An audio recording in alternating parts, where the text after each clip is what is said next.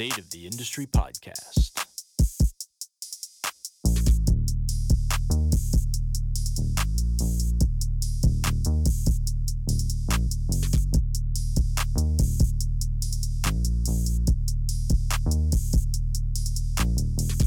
And here we go. Welcome back, ladies and gentlemen, boys and girls. This is Adam Youngsma, and here we are set for part number two of my lengthy conversation with Chuck Wolf. Just as a brief background, Chuck Wolf is the director of Human Motion Associates in Orlando, Florida. He does conference presentations, he does seminars, he has written a book, he provides a lot of educational material in the way of articles, and he is just a, a great person, great personality, and a good friend and mentor of mine. So I really hope you enjoy part two of this. If you haven't seen part one, probably a good idea to go back. But if you don't mind it all kind of being jumbled around, then you can dive right into this one. So without any more of my incessant rambling, let's dive into part number two. What I want to get into now is just uh, diving a little bit more into what we do. So once we maybe perform our gait analysis, we do some of our assessments. Uh, let's just kind of walk through those big three movement rocks that you were talking about. So the ankle, knee, and hip. So if you saw during a gait analysis and you did some other assessments finding that the ankle dorsiflexion is restricted, which often leads to more overpronation. You know, if we look at an exercise like a squat, because we don't lack dorsiflexion, the foot's going to fall in to allow more artificial dorsiflexion. Uh, what would you do in that case to address it? What kind of contraindications would you have exercise wise for those people? there's a lot to consider in the question you just stated. First, if there's lack of ankle dorsiflexion, um, typically you're not going to see the foot evert as much. Yeah. You're not going to see the uh, rear foot evert as much.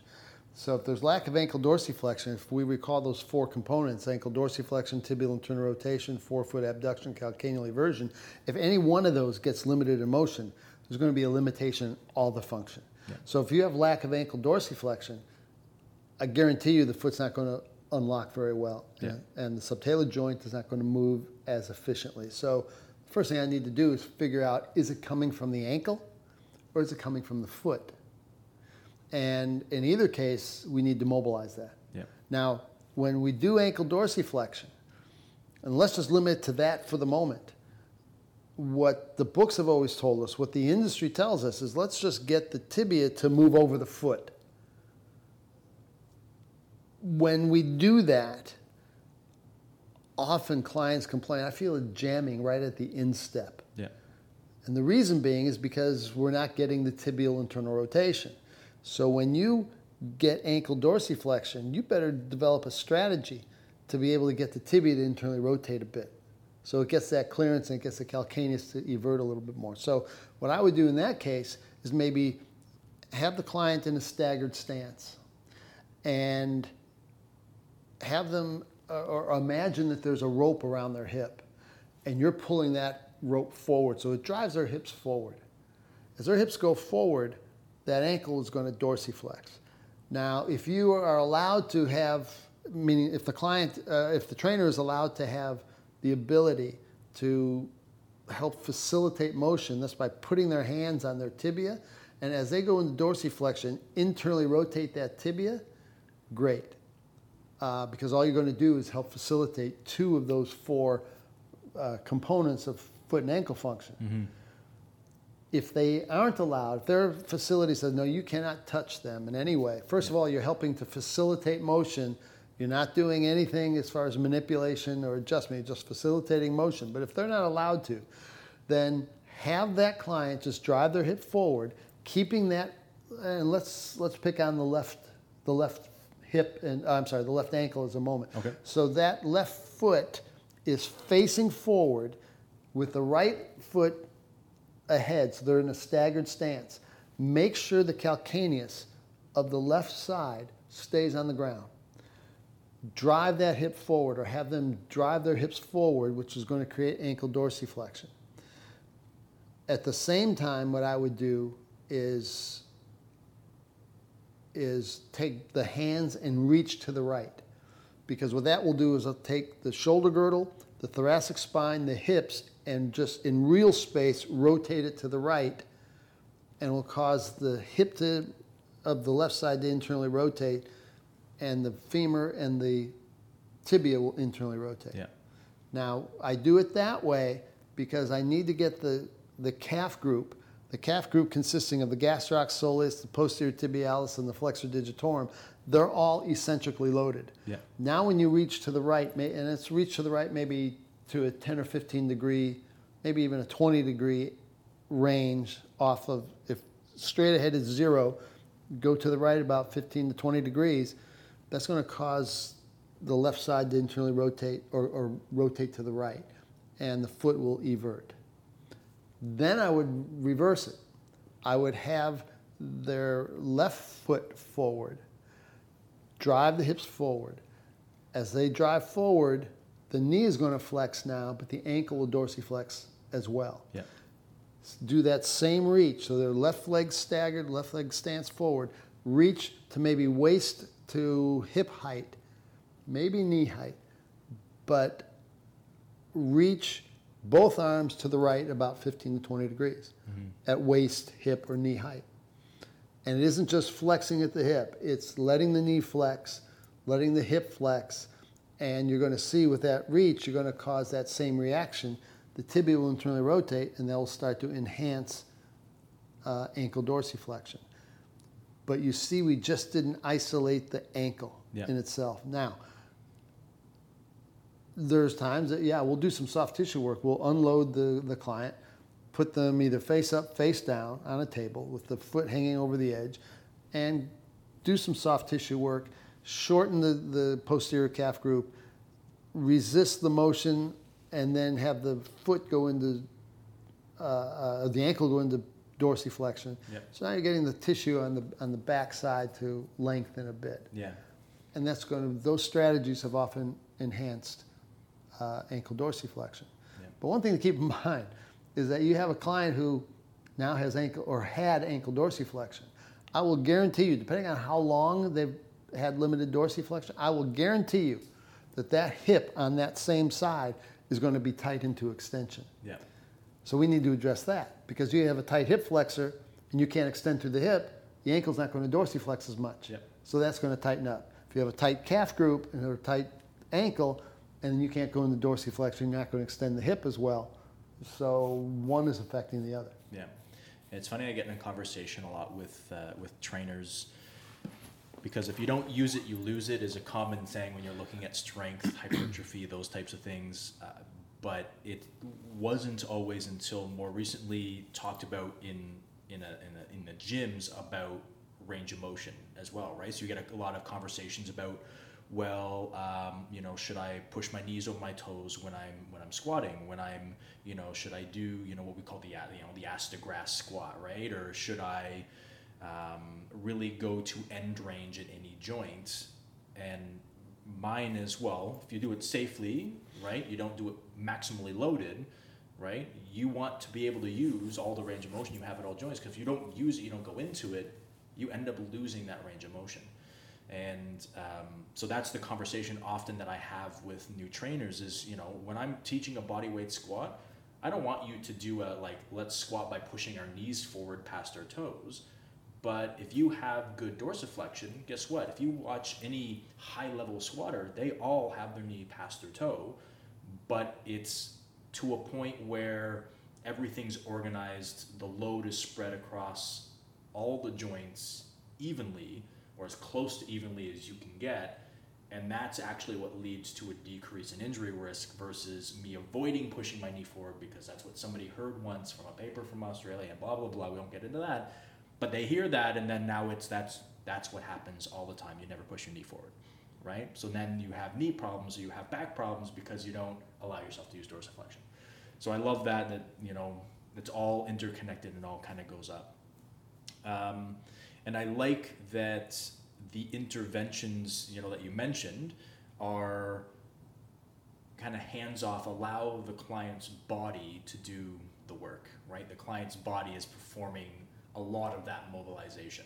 right? With the reach, you know, and it's staggered stance, so it's kind of a gate It's the gait stance, anyways, Right, right? right. And and so going back to what the assessment is.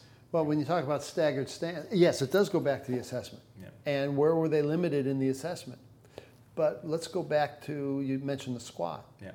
What do we do in life in a bilateral stance, generally speaking?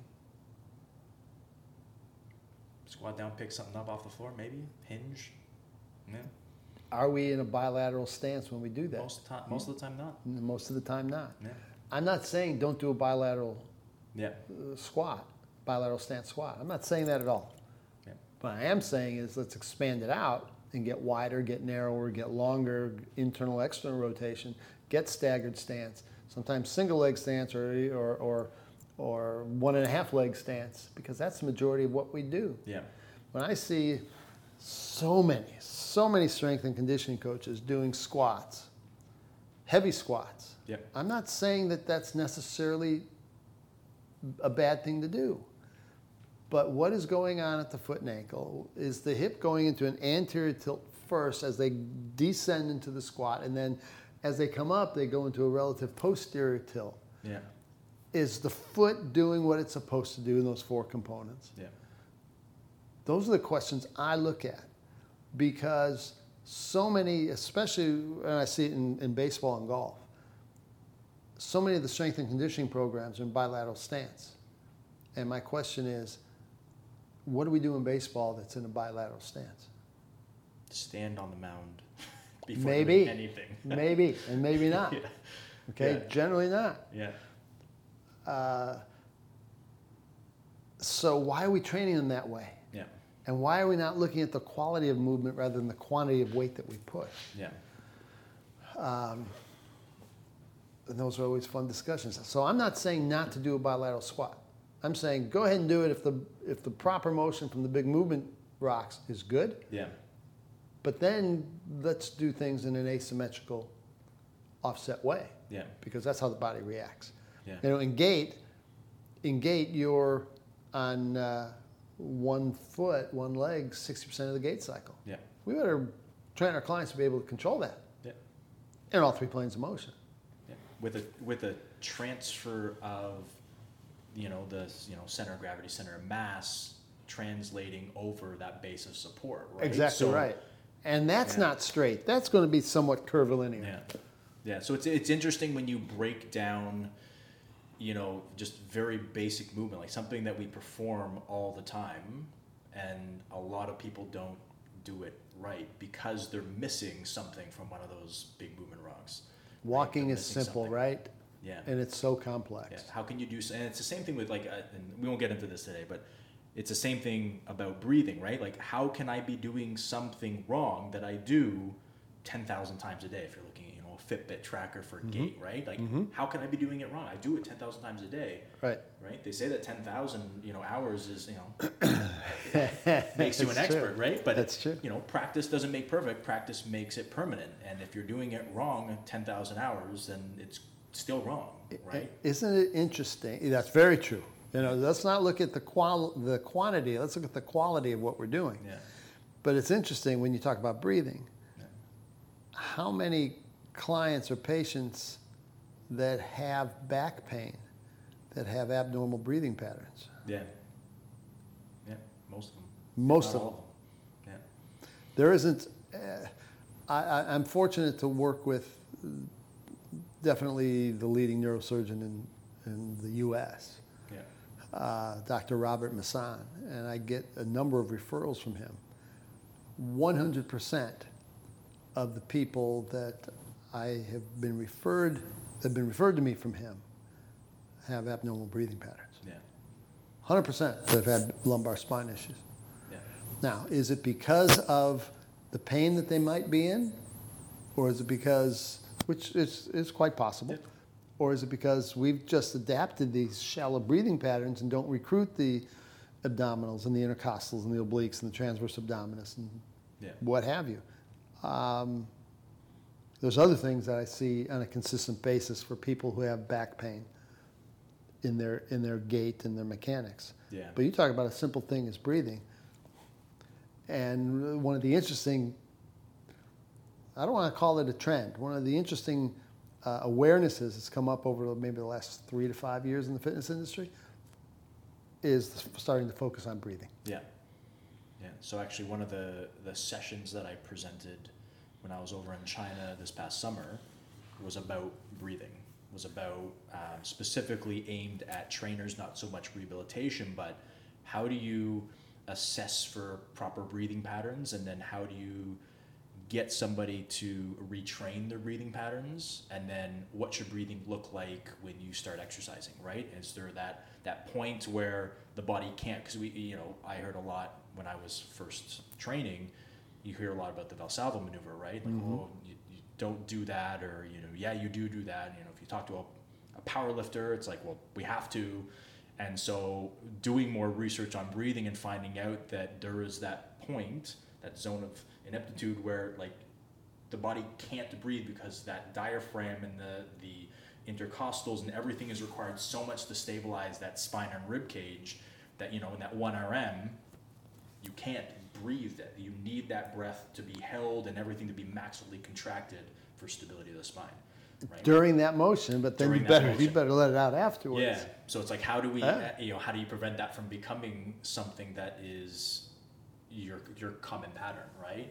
Where everything gets stiff down here, and now you're shallow breathing out of the top, you know, third of your your ribs. But that's a it's a whole other. That'd be an interesting discussion later. Yeah. But but you're right, and it's and, and, I'm glad that that awareness and that fine tuning and that I mean that's that's higher level that's higher level training, high level education. Yeah. That's coming to the forefront. Yeah. So one of the things that we do because uh, we run a course and we go through assessments and one of the things that we do is we try to keep things really simple because it's a it's a it's a lower level course you know meant for you know trainers within the first year or two of their their training uh, but one of the things that we do is we we go through you know what we call the, the foundational movement patterns your squat your hinge right everything that the person's going to do in the gym and just our assessment is let's get you into the squat, and at the hardest point of your squat that looks good, can you breathe in that pattern? Can you breathe at that point? Mm-hmm. And I actually got that from um, Gray Cook at uh, Perform Better in Long Beach uh, last year, two years ago, and and he was basically saying like if you can't breathe in a position, you don't own a position right? So if you can't breathe at the bottom of a squat, then one, I'm definitely not loading you in that squat, but two, I'm going to figure out why are you not breathing there, mm-hmm. and what can I do to fix that so we can start breathing. Sure. Because for most, it's not as easy as just well, don't hold your breath. There's a reason why that diaphragm isn't working the way it's supposed to in that position, right? Those intercostals aren't working. So that's a that's an interesting. What I found is that uh, you talk about the diaphragm not working, even though it's an involuntary. Yeah uh, contraction, the diaphragm is connected to the arcuate arch, or the, uh, the psoas is connected to the arcuate arch of the diaphragm. Yeah. So I want to look and see what's going on at the psoas. Yeah. Quite often they're very tight.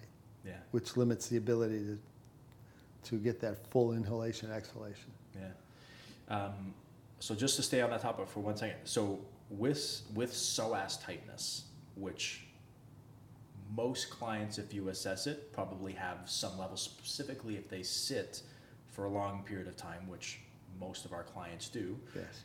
What what do you do once again without equipment, without manu- a manual release of any sort? Like, what would you do to assist a client who has a, a tight psoas in opening that up to get a little bit more hip extension if maybe that's the issue? From a movement standpoint, if the psoas is going to be tight and they're going to be limited in, in, uh, in uh, hip extension, they're going to be tight and, and limited in ankle dorsiflexion. Yeah. That's where I'm starting. I've got to stretch both of those together. Now, what's interesting about the psoas is if you look at it, it connects at all five lumbar, goes up to T12, but all five lumbar comes down on a lateral oblique angle, attaches at the uh, lesser trochanter of the femur. But right above that, right before the, um, uh, as it blends in with the iliacus, it kind of turns and rotates on itself as it attaches. Yeah. So it's got a transverse plane impact as well. Yeah. If somebody is stretching their hip flexor, let's get into a staggered stance again, and you can either have your lead foot on the floor or put it up on a box, and you externally rotate your trail leg, you're going to see that you're not getting as much of a hip flexor stretch. So I want to see that trail leg, that foot internally rotated just a bit. Yeah. Because now you're going to get more tension at that attachment and as it as it kind of rotates on itself. But in many cases, a lot of people that I put into, into this position say they don't feel it too well. However, look at their overall alignment Yeah. and they're flex at the hip Yeah. just a bit because they're giving into the tightness. Say just sit, sit up or, or, or stand tall and drive your hip forward and get your hips underneath your torso more, and all of a sudden that turns on and they feel that stretch. Yeah. So, one way that I'll stretch is that way. Um, you can do an isolated stretch. Some people, may, if they can get down on a knee and then drive the hip forward, you're going to get more of an isolated stretch. I have no problem with that. But think though, you're taking a, a link out of the chain because part of that chain is going into the lower uh, the, uh, the extremity below the knee. Yeah. So I need to get the foot and ankle and the calf involved. Yeah. Likewise, you can have them reach, let's say you're stretching the right hip flexor, take the right arm, reach to maybe 10 or 11 o'clock, and you're going to feel a little bit more transverse reaction, and the psoas is going to get stretched even further. Yeah. You can put them on a table face down and do some uh, uh, uh, I'm drawing a blank right now. Manual hip Manual hip extension extension and and um, some passive reaction Yeah. stretch. Um, but again, that's putting it in isolation. Then have them just take longer strides. You're going to see the people with tight hip flexors are going to have a shorter, shorter gait, Yeah. and I see it all the time uh, when when somebody is tight in the hip flexor. They just, as I as I say, you walk in a pencil skirt, walk into somebody that's really tight, lengthen out your stride Yeah. and they start to feel it. But keep your heel down a little longer. So I don't want to give them too many things to think about. Yeah. So I'm just stride, push through the glute, and lengthen out your stride. Yeah. What I was thinking about, forgive me, I, I, drew, I drew a blank earlier at it, was PNF. Yeah. Let's do a PNF stretch on the, on the hip flexor. Yeah. Um, but those are some ways that you can mobilize it yourself. Now, if you do a stretch and you externally rotate that side, and they feel tightness in the front of the hip flexor, particularly if you put them in external rotation, hip extension, and abduction, mm-hmm. And they feel it really lights up and gets tight in the hip flexor region, that's quite possible they may have a tight hip capsule. So we'll stretch them that way too to get the hip capsule to stretch. Yeah. Now, there's deeper ways to do hip capsule stretch in all three planes of motion, but I don't want to go Yeah. down that in, into this discussion at the moment. Next time. Next time. Um, You have to come down to Florida. uh, hey, I'm, I'm here most years, so. Or in June, I'll come Or- up and see you. Yeah. Yeah. Well, yeah, when it gets warm, right? Mm-hmm. Yeah. Or maybe in August if you're presenting at CanFitPro again. I sure hope so. Yeah. Um, yeah, that's great. So you mentioned something.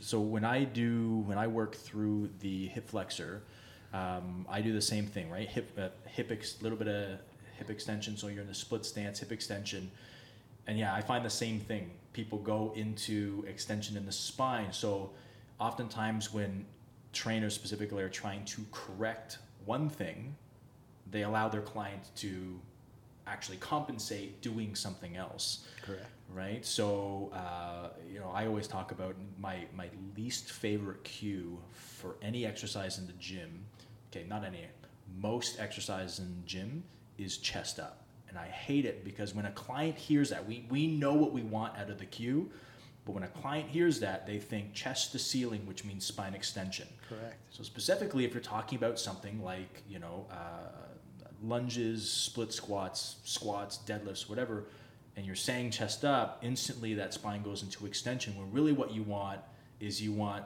some probably posterior pelvic tilt, right? And you want to limit or you want to stay in a neutral spine position, right? That long spine position. Well, there I may have a little bit of respectful disagreement with you. First, I have to see what position the pelvis is in. Yeah. And if they have, my question would be why would we want to get them in the posterior pelvic tilt? Mm-hmm. Because typically, what the trainer thinks about in that case is okay, I'm going to put them into posterior pelvic tilt. So that's going to be a conscious reaction. Yeah. If they have a tight hip flexor and they're in a posterior pelvic tilt, we need to to stretch that through getting hip extension. Yeah. Hip extension, your pelvis is going to go into anterior pelvic tilt. So without telling my client too much, Yeah. if I put there, let's let's assume I want to stretch the right hip flexor, but the hip may be in a posterior pelvic tilt. Um, I need to get them into a staggered stance to get that right hip into an anterior pelvic tilt. Yeah. However, we've also had people who have anterior pelvic tilt and they have a tight hip flexor. So now, how do I get them into a posterior pelvic tilt? I don't want to do the entire pelvis into a posterior pelvic tilt. I have to get that iliac, uh, di- uh, the ilium dissociation. Yeah. So I'm going to take their right foot, uh, their left foot, and maybe have them stand on a box, which Yeah. will put their left hip into a post relative posterior pelvic tilt to their right. Yeah. So both are, now are helping to enhance that hip extension. Yeah. If that makes sense. Yep.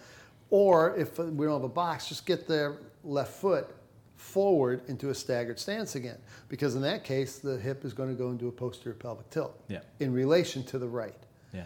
So when I hear the chest up, Yeah. I agree with you that we see it too much of an extension from the particularly of the lumbar spine. Yeah. What I tell people to do is from their greater trochanter to the top of their head, I only use three cues, Yeah. maybe four. But the first one is from the greater trochanter to the top of the head. Get those two points as far away as possible from each other when I say stand tall.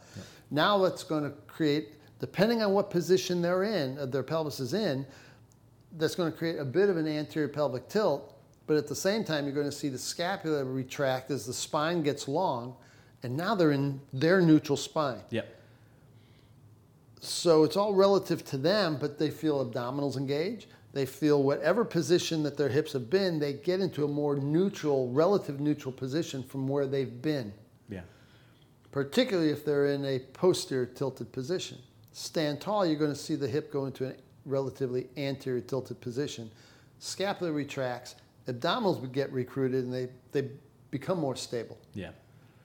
So even if they're standing or they're sitting or they're in a, in a staggered stance, even if they're laying down, if I tell them just sit, stand, lay tall, those structures get into position. Yeah. And we don't have to talk about chest up, butt out in a squat or anything else. Yeah. Or if we're trying to get the chest up. I found that to be successful. It's not to say that what is being told isn't, Yeah. But it's what the reaction is of the client and how it's being told and conveyed. Maybe we're getting that reaction from the wrong regions. Yeah, yeah, for sure. Um, you mentioned a little bit earlier about because we did the ankle. You mentioned about the hip internal rotation and abduction, right? So oftentimes when you're limited in internal rotation, you're often limited in hip abduction as well. Adduction. Sorry, adduction. Yes. Um, can you walk through that a little bit? And um, if you did notice that in your gait analysis, what you would do to address some of that? To address the tight internal hip rotator? Yeah. Okay. Before I go on any further, before we move on to this, one other thing that I want to throw in there about hip flexor and the psoas. Yeah. I better get the adductor to stretch with it as Yeah. well, because they're all fascially connected. Yeah. As far as the hip is concerned, excuse me, um,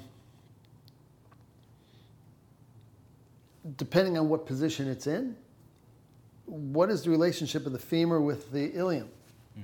So again, if I've got an anterior tilted pelvis, um, or a posteriorly tilted pelvis, that could limit internal rotation. Because as the hip goes into internal rotation, there is going to be a bit of anterior pelvic tilt. If they're already there, they're going to be limited in motion. So I have to figure out a way to get them into a position that will place them in the relatively posterior tilted position from where they were. if they're limited in internal rotation, uh, frontal plane motion, hip adduction is going to be limited. I'll attack the frontal plane motion first. I need to get the hip adduction. If I get that, internal rotation becomes easier. Mm-hmm. So, So, so sorry, just interrupt. So, yes, sir. what's your why behind doing the in the frontal plane before the the transverse? Because now I'm intrigued. My why is uh, as you internally rotate the hip, as you internally rotate the hip, you need to get hip adduction. You're going to see that depending on how the foot is, you can have internal rotation with an everted foot, you can have it with an inverted foot. But if I'm looking from a top down, so think of it this way. I, right now I'm standing, Yeah. and if I turn my torso to the right, I've got my right foot slightly forward. As I turn my torso to the right, you're going to see that my femur wants to, through real motion, and I suppose we should define the difference between real motion and relative motion. Real motion is the bones are moving in space, in real space, in this case, turning to the right. But if my femur goes further and faster than my tibia, Yeah. I've got, we'll talk about the knee for the moment. My femur goes further to the right than my tibia, I've got internal rotation of my knee. Yep. If my ilium moves further to the right than my femur, distal bone of the femur is more internally rotated than the ilium, I have internal rotation of my hip. Yep. But my foot is inverted. Mm-hmm. So again, I'm turning my shoulders, my torso to the right. I could even reach to the right. I've got internal rotation of my hip. But now if I do this, where I've got a slight staggered stance, and I turn my, my pelvis towards, let's say, left 20 degrees, and I reach at maybe waist height with both hands, you're going to see that my foot's going to evert. My tibia and femur are going to internally rotate because my foot's everted, my calcaneus is everted, um, it enhances ankle dorsiflexion. I have forefoot abduction. Tibia and femur are internally rotated. They move further and faster than my ilium. I still have internal rotation of the hip. Yeah. In either case, I'm eccentrically loading the glute. Yeah. In either case, my hip has to go further to the right in this case, or hip adduction Yeah. to allow internal rotation. But if I don't have the ability to get hip adduction, if I'm just bound up, let it be if it's if it's in the glute complex or maybe the hip capsule, or further down that my foot just isn't reacting to allow the the, the lower extremity to move within the socket mm-hmm. of the hip, and I don't have the frontal plane motion, my transverse plane motion of the hip becomes limited. Yeah. So I've just learned, I, don't know how this, I vaguely remember as I think about it now, is that I had a client who we were trying to crank on the hip because I was always trying to go for the hip internal rotation. Yeah. But I saw that they didn't have the hip adduction. Mobilized the foot and ankle. I left the hip alone for a bit, but I just had them do frontal plane motion of the hip. Just I regressed them and said, let's just bang your hip against the wall. Yeah. Imagine there's a flashlight in your in your navel. Rotate that flashlight again, right hip in this case. Rotate the flashlight to about I told them 10 o'clock, and just bang your hip against the wall. And they were you could see that they were getting further frontal plane motion. Yeah. But secondarily, they're getting internal rotation. They're getting transverse plane motion. Once we gained motion in the hip and we did a little soft tissue work, got them on the table, did a little soft tissue work to just enhance motion in the lateral glute complex. Yeah. And now we got them standing up. Their internal rotation came just like that. Yeah. Now, there's some, I'm not going to say everybody's going to be that way Yeah. because the hip capsule could be very tight. Yeah. And now it's a matter of doing some deep uh, um, um, mobilization, which is beyond the scope of what I want to get into Yeah. in this discussion. But if we can get the hip capsule to to move, uh, I'm sorry, to lengthen within limitation to free up the joint, yeah, you're going to see that, that that's going to enhance internal rotation of the hip. One thing we also have to consider is that in the in- fitness industry, we typically talk either flexion, extension, A- ABA deduction, internal external rotation. yeah, But we also have to consider the fourth component, and that's the glide. yeah, So going back to this movement where I had the client with the right foot forward, banging the hip against the wall, reaching and showing or flashing that flashlight by the flashlight in the navel I call the beacon of life because where the pelvis goes, the low back will follow. Yeah. I want that pelvis to, sh- to shine and rotate if it is in the transverse plane because if the pelvis rotates, the lumbar spine is going to follow it. But with that, as they were doing that and banging their hip against the wall, I was taking their femur and internally rotating and just gliding a little bit more into adduction yeah, because we don't consider the glide or, or translation. Because it isn't just the rotation, that ilium has to glide over the femoral head. yeah, Uh, the knee, when it flexes, just doesn't bend. You've got the tibia that glides posteriorly to the femur, and that's how we enhance the, let's call it the fourth degree, or the fourth dimension of motion is that axial translation. yeah, We get that, it's easier to get, at least I found it to be easier to get in the frontal plane, which will then enhance transverse plane motion of the yeah. hip. Yeah, uh, I've, I've tried describing the difference between osteo and arthrokinematics to new personal trainers, and osteokinematics are hard enough for them to understand, and that's just, you know, for the listeners, that's the regular flexion, extension, internal, external rotation, abduction, adduction, and all the other ones they have at individual joints. And the arthrokinematics are the things that are going on in the joint to allow for the outward expression of that movement and it differs depending on whether it's you know the the ball rolling on you know like the which gliding surface is moving um, and it's very like very difficult for them to understand specifically if you don't have a model to show it off of Sure, very right? tough, very tough. Um, but yeah so there's that that's it's really interesting that you that you brought that up because we talk about that a lot when we do mobilizations for joints we talk a lot about understanding and remembering the arthrokinematics and the specific movements that are restricted. Well, uh, what the trainers and the listeners should keep in mind is that a joint is made up of bones, right? Yeah. Those bones, we don't want them touching. We don't want them being compressed and jammed too much. Yeah. They should just be kind of hanging. I mean, think of the bones that are just in this in this bag, and the, where the bones meet up together, and you've got tissue surrounding it. That tissue is an extension of the bag, so the bones should be when I say freely moving, we don't want them too freely moving, but you want them to be somewhat dependently independent of each other. Yeah.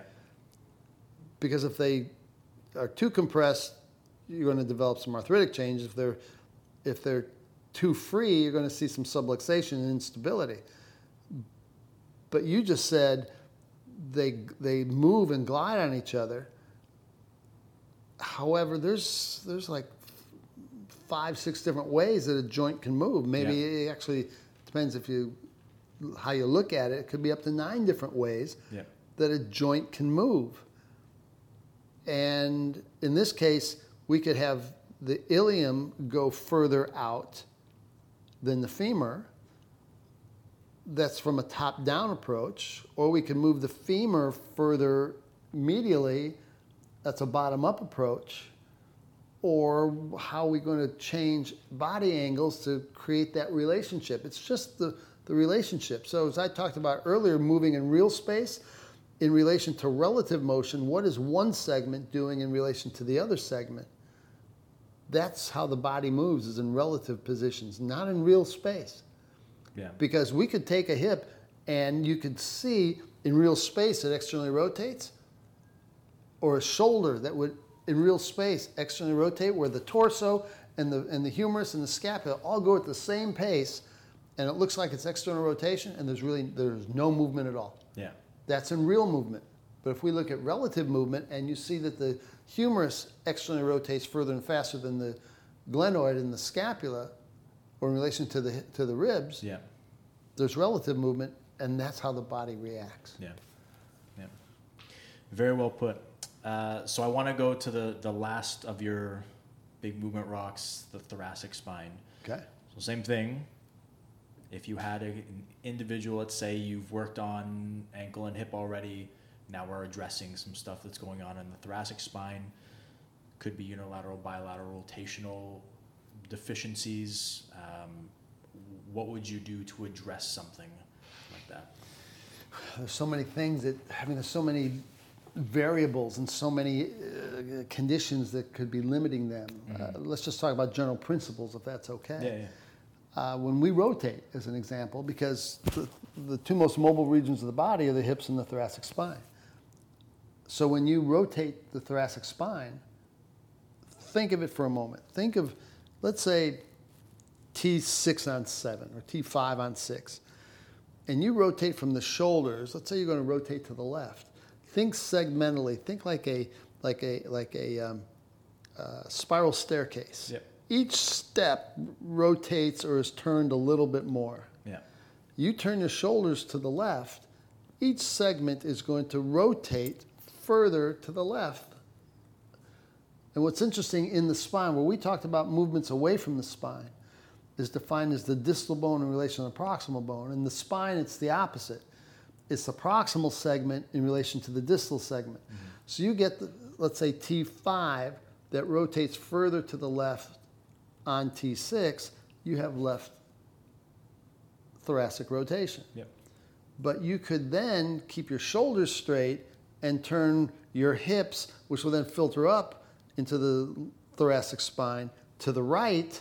And even though T12 through 6 move to the right, T5, 4, 3 are in relative position to the left, you still have left thoracic rotation. Yep. So the thing I want you to also think about though is you have the body of the vertebra. And then you've got the transverse process. And then you've got the spinous process that goes out the, facing posteriorly. As let's say 5 rotates on 6, you see that the left transverse process and the left facet of T5 as it rotates, where is it going though? Back. What plane of motion then is actually taking place with the rotation? Some sagittal plane. Sagittal plane. Yeah. So we think of rotation in respect that it's one plane of motion, mm-hmm. but it's actually two, and some schools of thought think it's three planes of motion that's happening at one time. Because when you think about it, when you rotate a little bit to the left, you get not only rot- transverse, you're getting you're, you're getting uh, sagittal, as you just defined. Yeah. But in order when we rotate, there's a little bit of lateral flexion as well. So now we've got Some frontal plane. frontal plane. Yeah. So we better load those tissues and get those structures moving in all three planes of motion. In the sagittal plane, depending on again if it's up down from the top down or the bottom up, we might need to mobilize segmentally driving forward or driving back, but it's still going to be that relationship of one segment upon another. Yeah. And that's where holding on to something and moving your bot, your your lower tor- your your lower uh, uh, parts of the body forward and back, or keeping those mobile and rotating a bit from the top down. Yeah. Where I have a bit of caution, the thing I don't like to do personally is have somebody on a, in a chair or seated on the floor and do rotation. Mm-hmm. Because what I found is that that rotation is going to go through the thoracic spine. I'm okay with that. But when the rotation starts filtering into the lumbar spine and it's on a fixed pelvis, there's too much rotate, there's too much transverse plane motion and rotation going through the lumbar spine. I got a big problem with that. Yeah. So when we extrapolate something similar to that, instead of doing Russian twists seated on the floor, do it standing and let the pelvis go. Now you're going to get the purists and you're going to get the traditional strength coach that will say, well, we need to get the obliques and thoracic spine to become more mobile. Yeah.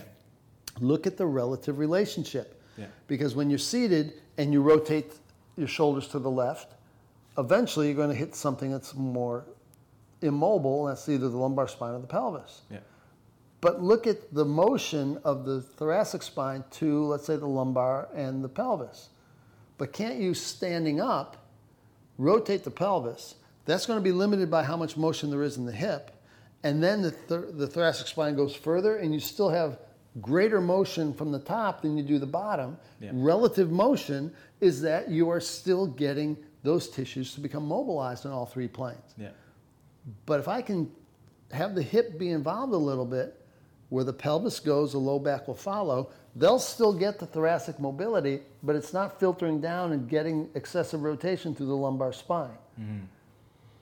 So that's how I mobilize in more standing positions. If I have somebody who can't stand and do, do that, I may put them on a stability ball as an example. At least the pelvis still has a freedom of some freedom of motion. If they can't do that, then I'll put them on a fixed surface such as a chair or a bench, but I may put them on an Airex mat as an example, or something that's, or even take towels or a pillow and put them on there. Allows a little bit of So there's a little bit of motion in the pelvis. Yeah. I don't want that motion going through the lumbar spine on a fixed pelvis. Yeah, yeah, yeah. I completely agree. Um, and it's interesting looking back at all of the exercises that we've went through for the ankle, the hip, and just talking about the thoracic spine, and all of the exercises for the ankle and the exercise for the hip involve some sort of thoracic spine rotation. So going back to and tying it all together, the ways to address a lot of the issues is by interconnecting it all and having it work all as one, like we want it to actually work in real life, right? So we're just No question training them perfectly or properly for life. Yeah. What happens when you have a client that is limited in thoracic mobility? Where does a lot of that rotation start to come from then? Are we talking lower body movements or upper body movements? Yes, So, um, oftentimes lumbar spine, if we're talking about hip. exactly. Yeah. Okay, now you've got somebody that's limited in the in, in the pelvic motion. Yeah. But we still have to work through some rotation. If their pelvis is limited in motion, where's that rotation going to come from? Lumbar spine. Lumbar spine. Yeah. So isn't it interesting that nearly 100% of the clients and the patients that I've worked with who have back issues are limited in motion in the thoracic and or the lumbar, uh, uh, uh, the hips Yeah. and in most cases, both. Those are still telling me what's. Yeah. I want to go downstairs now and see what's going on with the foot and ankle. Yeah.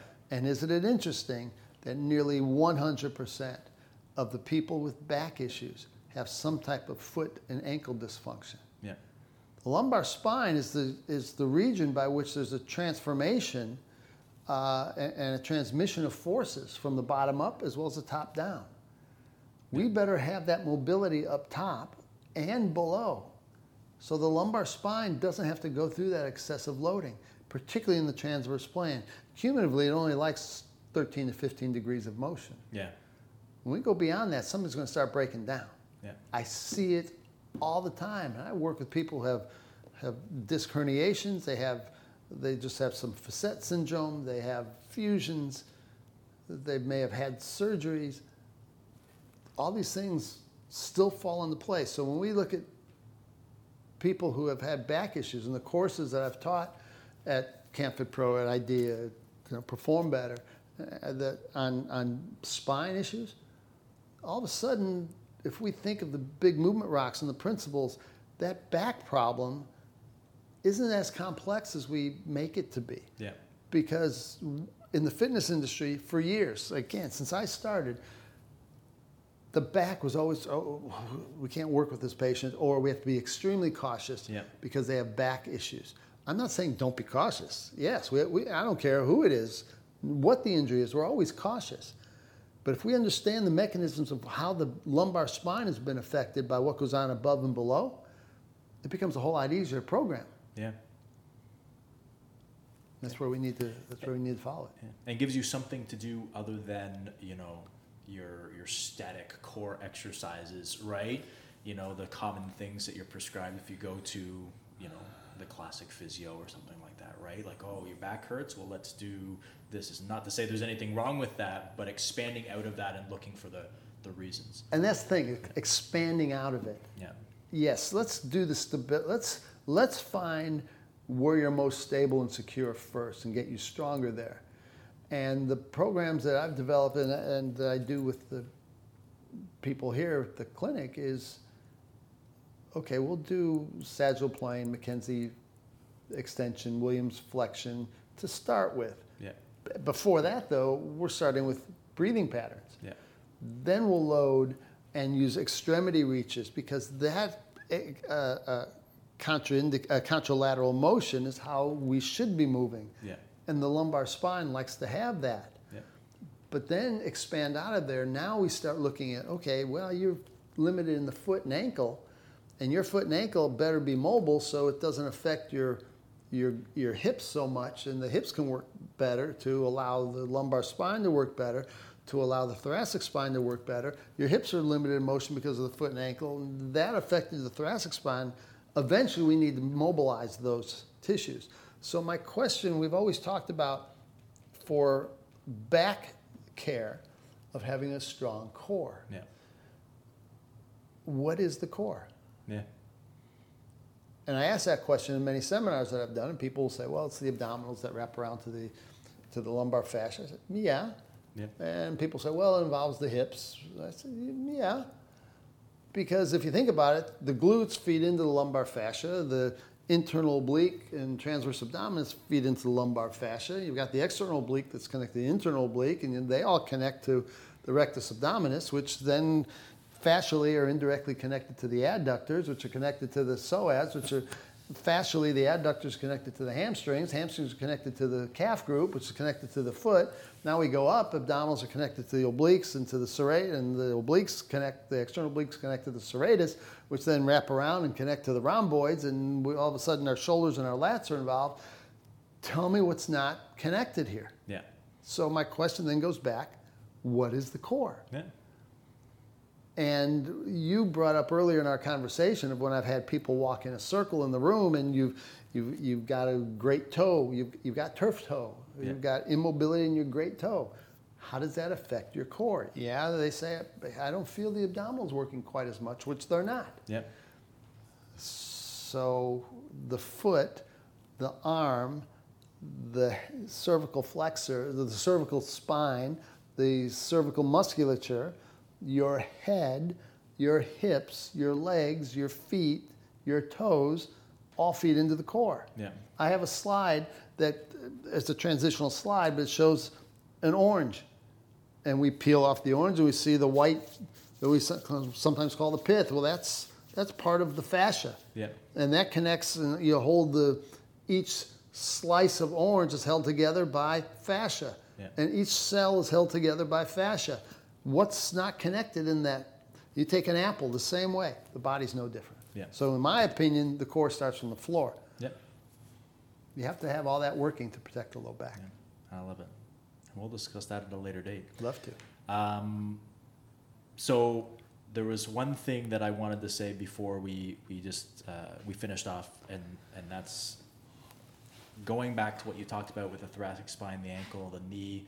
Uh, sorry, the, the hip and the knee or the ankle, and and what you're talking about the the motion that you were doing. I'm like, oh, my golf game's gonna be fantastic. it's gonna greatly imp- because it like uh, I'll put a video um, with the, the blog post to this, um, but it looks like the end of my swing. So I'm like, oh, perfect. I got to work on that to get that hip moving a little bit better. So you, so you probably don't internally rotate and you cut I, short your swing, I have right? a lack of internal rotation for sure. Work on your frontal plane. I'm that now going to have to do that. And now you got to tell me how it works. And I if, will. You know, maybe we should go play golf tomorrow. Try it. Yeah, maybe. Or maybe next time I'm- I'll be down in Florida, or maybe I take you out and, when you're in Toronto. I would love to. Um, so, where can our listeners um, find you, find more information, or connect with you? Uh, my website is humanmotionassociates.com. Okay. Uh, if that's too long to write, you could do hmafit.com. Uh, Facebook is Human Motion Associates dash Chuck Wolf. Being an old guy, I'm slow in the social media stuff, but I'm just starting out with Instagram stuff now. So Awesome. We'll get that out there. It's it's going to be you know some movements and and but um, my intention on Instagram is to provide some education as well. Yeah.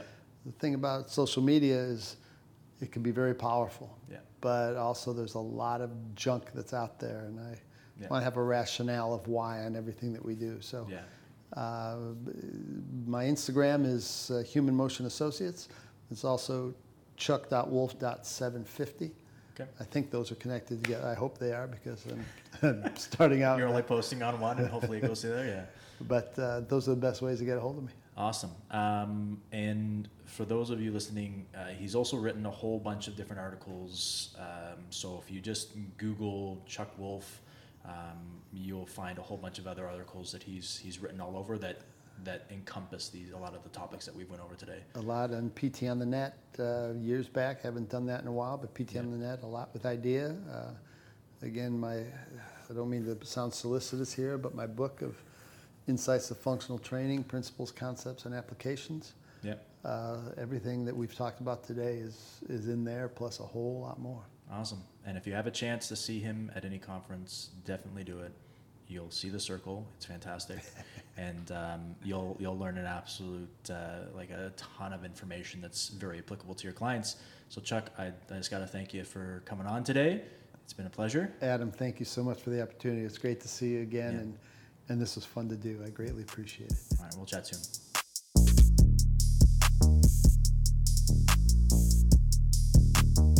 State of the Industry Podcast. I'll be back.